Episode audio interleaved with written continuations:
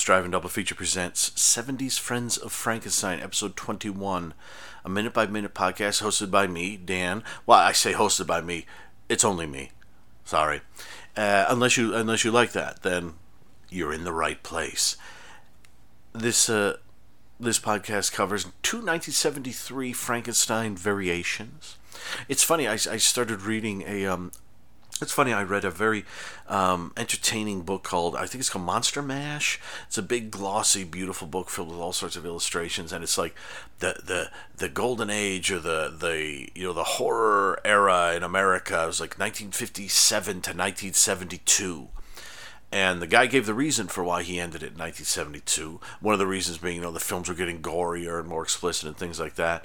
Um, but the real reason he gave was that that's when he went into high school he went into high school in 1972 and kind of stopped following all this stuff. And it's funny to me because like 1973, we we get these two movies. And forgive me if I'm wrong, Frankenstein the Monster from Hell, I believe is 1973. I, I believe we get the last of the um, the last of the uh, uh, the Hammer Dracula films we get there are so many monster related things from this point to the end of the decade uh, and it's really actually the 80s when I, I would say maybe they things sort of slow down just because of slashers and the slashers kind of take over as, as sort of the new monsters. But but throughout the seventies, with um, uh, like like Marvel comics and magazines, like uh, the Tomb Tomb of Dracula and Monster Frankenstein, Werewolf by Night, Tales of the Zombie, um, the, the all the other uh, the that's um the the Golem, uh, the that's Son of Satan guy, and all all the stuff they had out. There's so much fun stuff and a lot of those Marvel published those in, in their Marvel the Essentials. A lot of them are out of print, but if you can get them, they're lots of fun. There were so many monsters and Power Records and um, uh, the, the monster. There's a Monster Christmas album that like Power Records put out in a couple of years, and all sorts of. I mean, I mean, 1979 is a great Dracula year. You know, there are Dracula movies throughout. The boy, the boy that cried werewolf, the Werewolf of Washington. Jeez, with Deafula there's just I mean not not, not even including like porn versions of, of Dracula and things. There were so many monster things after this, and all those great really sleazy comics too. You know the um they weren't Warren, were they? You know the ones I mean, with like the really grotesque covers of like vampires ripping people apart and werewolves tearing up bodies and things like that. You know that that classic image of the um, the woman like being dipped in the acid and she's screaming, but the rest of her body's a skeleton, you know, kind of thing. Yeah, yeah, it got gorier, but it was it was changing with the times, baby. So I feel bad because I really enjoyed that book. It has a few too many interviews with it. I find that books with like that with interviews, the interviews are generally great to read the first time, and generally the second time not so much. So the more you have of actual text and writing, the more I like the book. The more you have interviews, the more I tend to skip over the second time through. But it's a great book. But it is funny that it be, it, it ends the year before the movies and this this podcast came out. And um, of course, that's Blackenstein and Frankenstein 80, ladies and germs. Now, I did all that blab right there just to get that out of my system because this round, the 21s, I'm very specifically going to keep it as precise as I can when I talk. I'm not going off on stories. I'm not going off on, on too many tangents. I'm going to try to keep it as specific, sharp, focused as I can. And as we're 21, we're switching them up now. Blackenstein is going first, then Frankenstein 80. And let's see, the video release ended with what did the video release end with? Oh, the video, the video, that was right. The video release ended with them going to see the lady patient of Dr. Frankenstein, which was a scene that was much earlier in the theatrical release. In the theatrical release, they were beginning. I, you see the arm, you see Eddie's new arm, and the the experimentation had begun. And remembering that we are we're doing the video release version on the Severin Blu-ray, and we are starting 40 seconds in. So we're 20 minutes and 40 seconds in. Listen to this. I'd like you to meet my new assistant, Dr. Winifred Walker. I'm happy to meet you, Dr. Walker. Please, call me Winifred. All right, Winifred.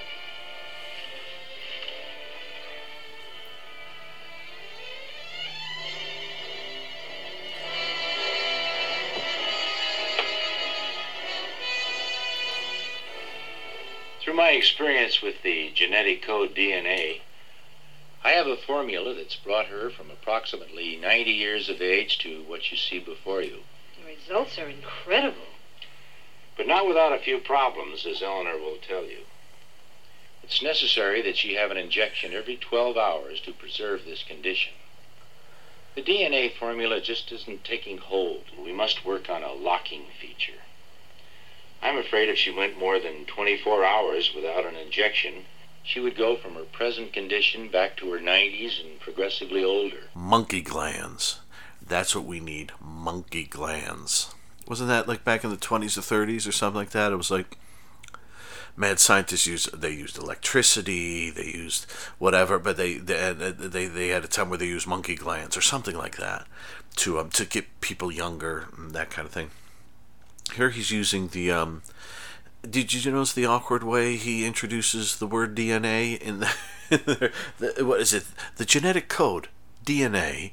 And, oh, however, he said, I, am not getting it right, but but you, you, hear the way he says that, which which to me is um, again the the magic of not understanding what you're writing about or what you're saying, but saying it anyways, which is is a lot of the fun. Here, so you do, yeah, you see this older woman here. I um, she doesn't look that old. Um, I, I don't um, I don't know. Uh, let's say sixty, maybe. So she's looking 30 years younger than than he said she was. I mean, and obviously it'll be one of those things where she doesn't get the injection within 24 hours, she'll be sitting there just fine and she'll shriek and yell, and all of a sudden her body will become 90 immediately. Um, I'm not sure why you would.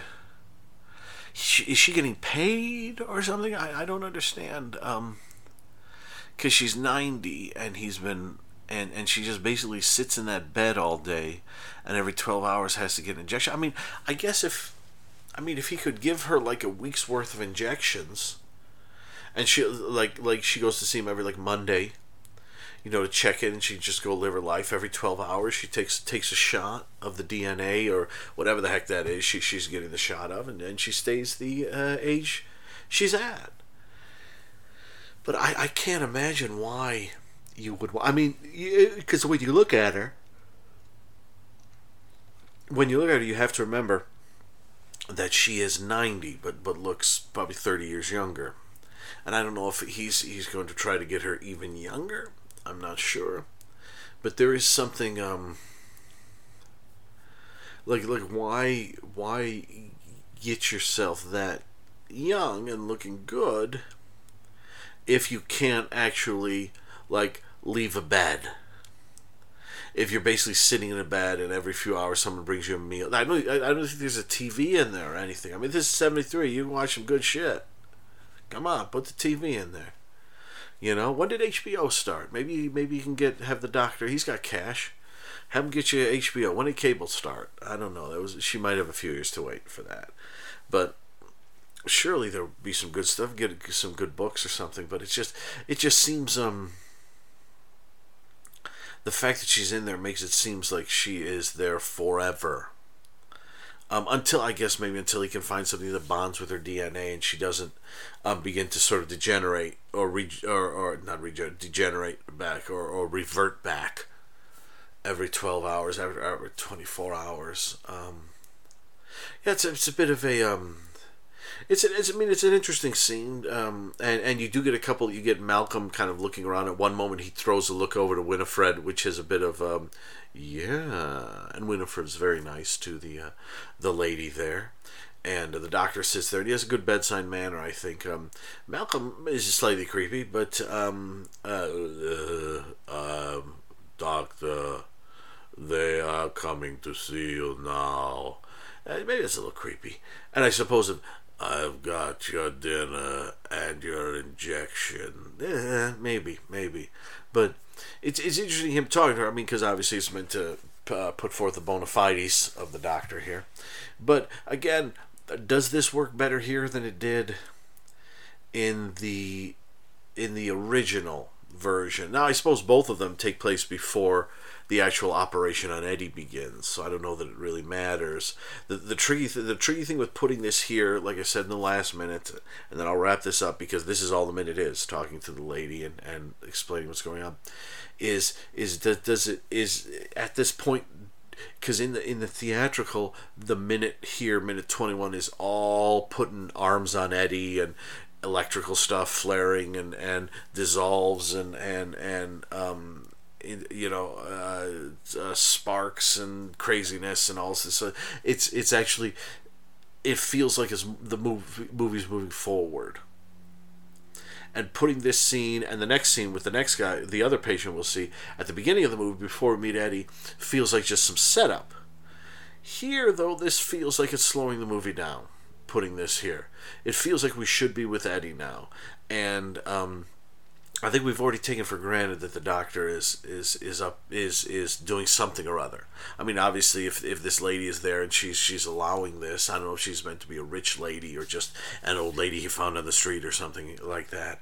But it's it's it's um putting it here kind of delays what we want to see, which is the creation of the Blackenstein monster and so I can't say that I particularly like having these scenes here. Um, I think they should have been at the beginning or close to the beginning, like they are the theatrical. But uh, but apart from that, I don't have much to say about this minute, or maybe I've already said it. Yeah, the doctor is, is spouting off some medical stuff, and um, and it, it makes sense. He, he spouts it off. It, it, it makes sense. I'll, I'll leave it at that. So the minute ends with him kind of, um, she's looking down and he's looking towards her, and um, they'll I guess there'll be more of her the next minute, and maybe the other patient too. And um, let's hop over to Frankenstein 80, where the um, the uh, the female, the lady butcher, has is either dead or is not well on the floor, and our friend is beginning to um, take her top off. What a douche! Listen to this.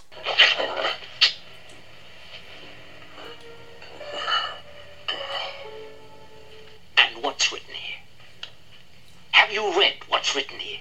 Mm-hmm. It's all perfectly correct, huh? I think so. My name is Inspector Arnold Schneider. Not Inspector Arnold Schneider. My name is written with an A, not an O. An A, do you understand? What idiot typed this report? The idiot's me. That was a rhetorical question. A rhetorical question never requires an answer. Don't you even know that? Here, take this and proofread it. Mm, I've got an even temper. And even when things go wrong, like this, Strauss, I keep calm. And now for you two. Anything new in the murdered women? Here's the coroner's report on Just give me the essence of the thing, the juice, you know.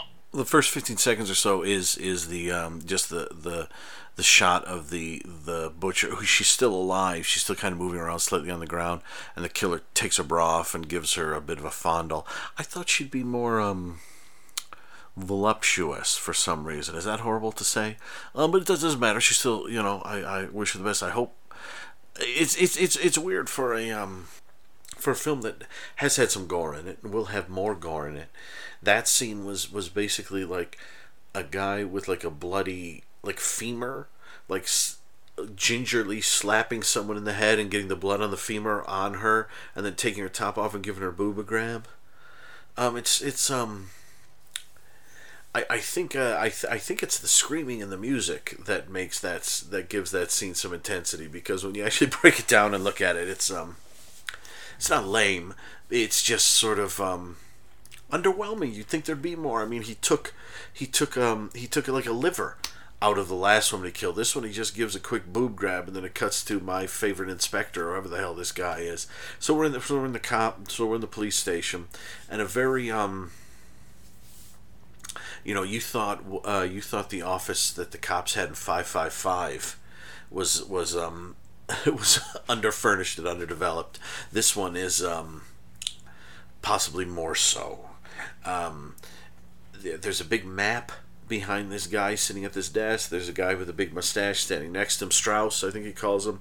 There's the guy who's the report he's whose report he's reading at the beginning. There are two other guys who we see at the end who hand him the coroner's report.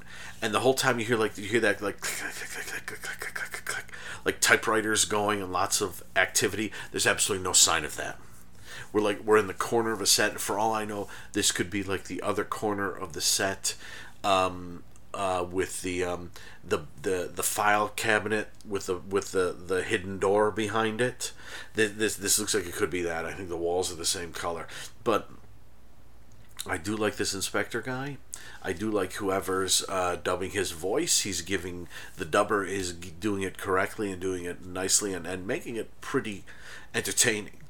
Um, and I like he says the I think he says he has an even temper, right? Because when he says the word even, there's a door slamming at the exact same moment. So it's it's it sounds like even, but it's like so it's it's a little, it's a little but he is saying he has an even temper, and then he's asking for the juice from those two guys about the murdered women. And um, I like this. I like this cop. No, a lot of times when it goes to the cops in films like this, especially this time in the early '70s, when your giallos are still cooking along, we're not quite in the um, Polizio Chetzi or whatever, however you pronounce them.